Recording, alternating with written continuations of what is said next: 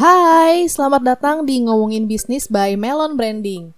Thank you banget untuk kalian yang masih setia dengerin obrolan gue seputar bisnis kreatif, marketing, dan branding. Nah, sebelum lanjut, gue mau ingetin kalian, khususnya buat kalian yang baru pertama kali dengerin podcast ini, untuk langsung follow kita di Spotify supaya lo tetap update dengan episode-episode terbaru untuk memperkaya pengetahuan lo tentang bisnis, marketing, ataupun juga branding. Gue sering banget nih dengerin dari teman-teman gue yang ada di tim marketing ataupun juga yang baru memulai bisnis, bahkan gue juga ngalamin gimana sih caranya untuk memasarkan bisnis yang baru mereka buat. Ataupun nih, kalau misalnya mereka udah berjalan, misalnya udah 2 tahun, nah terus abis itu mau ada produk baru yang mau mereka launching. Mereka juga kadang-kadang suka bingung gimana ya caranya untuk memperkenalkan produk baru ini gitu. Mungkin produk barunya itu yang nggak begitu banyak orang tahu dan nggak begitu pasaran itu perlu banget strategi-strategi komunikasi supaya orang-orang tuh tahu dan kenal dengan bisnis lo. Ada banyak strategi komunikasi ataupun strategi marketing yang bisa dipakai. Salah satunya adalah peso. Peso ini bukan mata uang dari negara lain, ataupun juga bukan artinya pisau, tapi peso ini adalah singkatan dari paid, earn, share, dan own. Apa sih bedanya dengan marketing campaign yang lain atau misalnya model marketing campaign yang lain? Peso ini menekankan kepada placement digital yang mau lo pakai.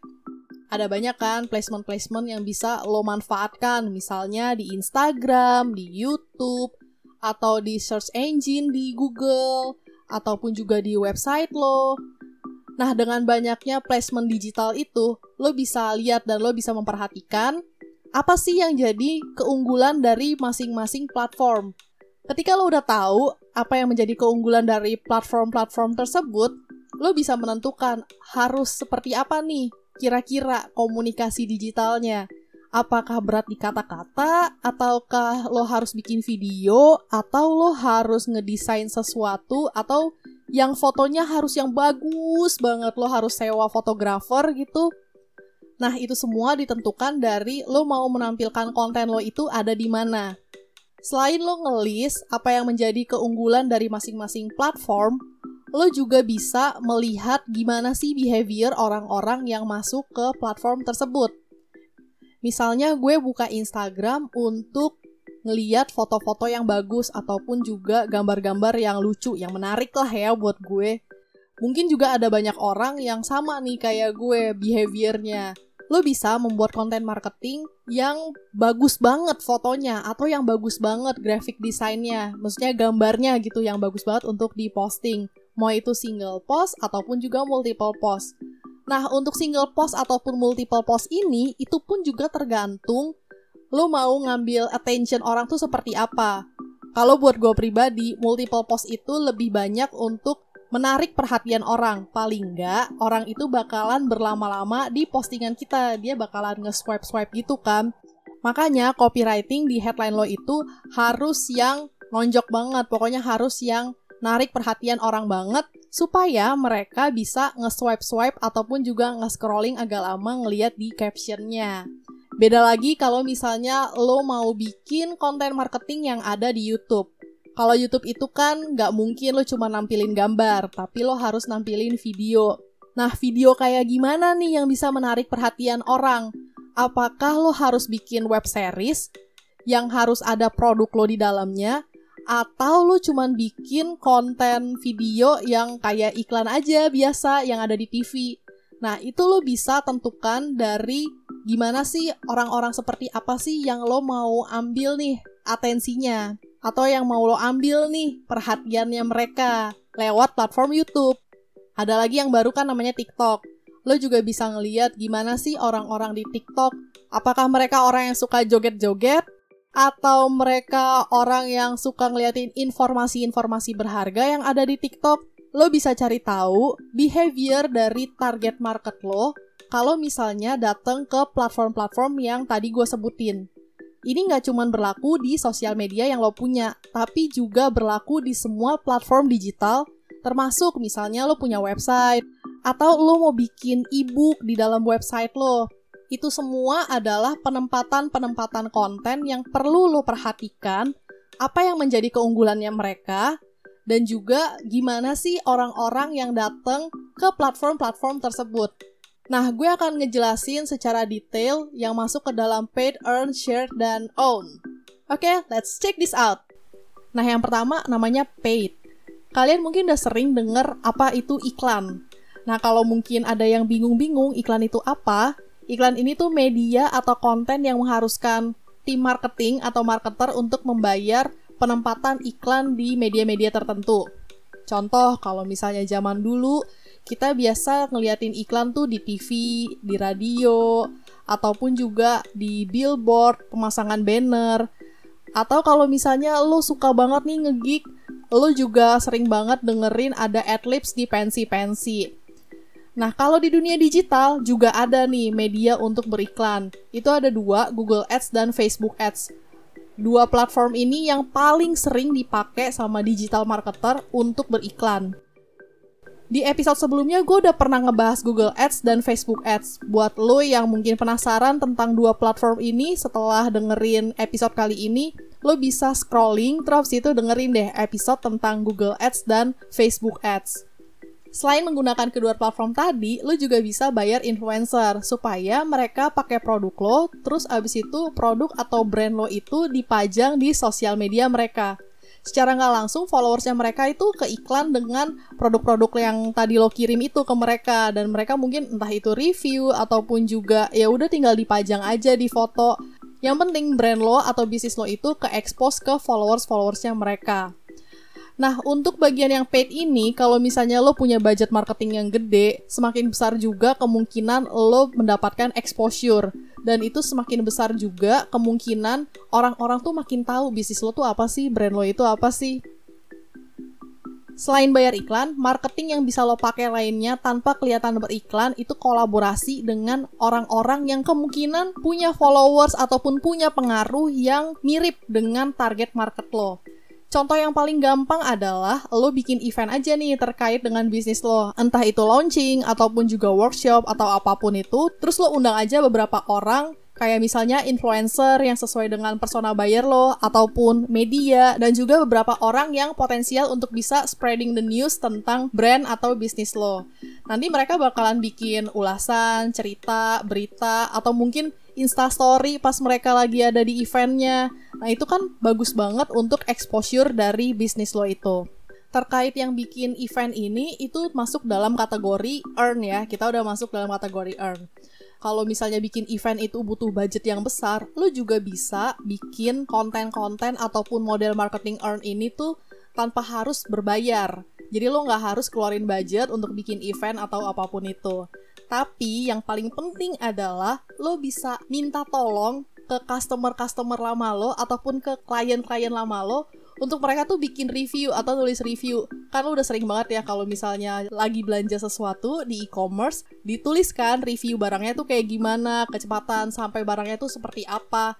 Nah, itu juga bisa diterapin di bisnis lo, entah itu bentuknya adalah jualan produk ataupun jualan jasa review-review ini diusahain untuk terekspos ke banyak orang. Jadi orang tuh langsung kayak percaya gitu. Oh ini produknya kayak gini nih atau jasanya seperti ini. Kinerja dari bisnis lo tuh bagus banget.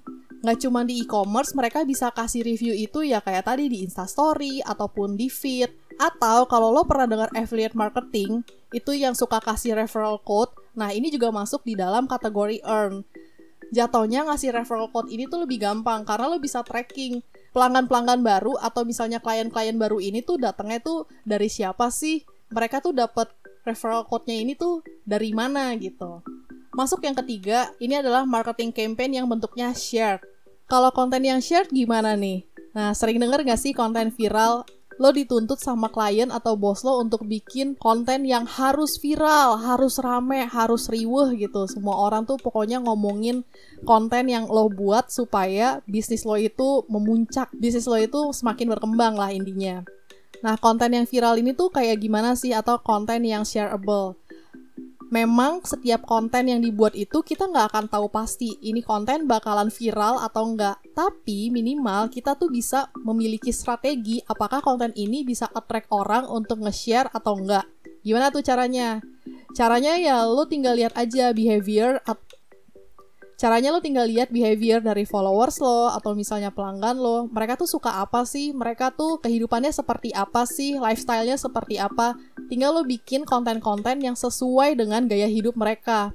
Atau lo juga bisa bikin konten-konten yang lagi hits banget. Kayak kemarin itu kan lagi hits banget orang-orang ngomongin Emily in Paris bisa aja kan dikait-kaitin dengan Emily in Paris. Entah itu kehidupan sosialnya si Emily lah atau mungkin makeupnya Emily atau misalnya fashionnya si Emily. Apa pun bisa dikait-kaitin. Nah, biasanya kalau misalnya anak-anak marketing atau misalnya anak-anak agency itu bilangnya tuh riding the wave.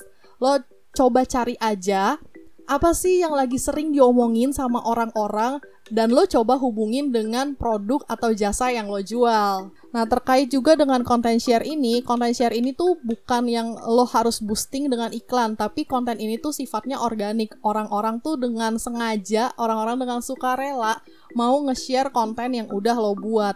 Bahkan nih kalau misalnya lebih seru lagi, nggak cuma di-share di instastory-nya mereka, ataupun misalnya masuk ke dagelan, tapi bisa masuk ke grup-grup WhatsApp atau grup-grup Telegram yang isinya adalah teman-teman satu geng lo atau misalnya keluarga lo itu biasanya tuh lebih potensial lagi untuk bisa ya paling nggak dilihat dan lebih kepercaya.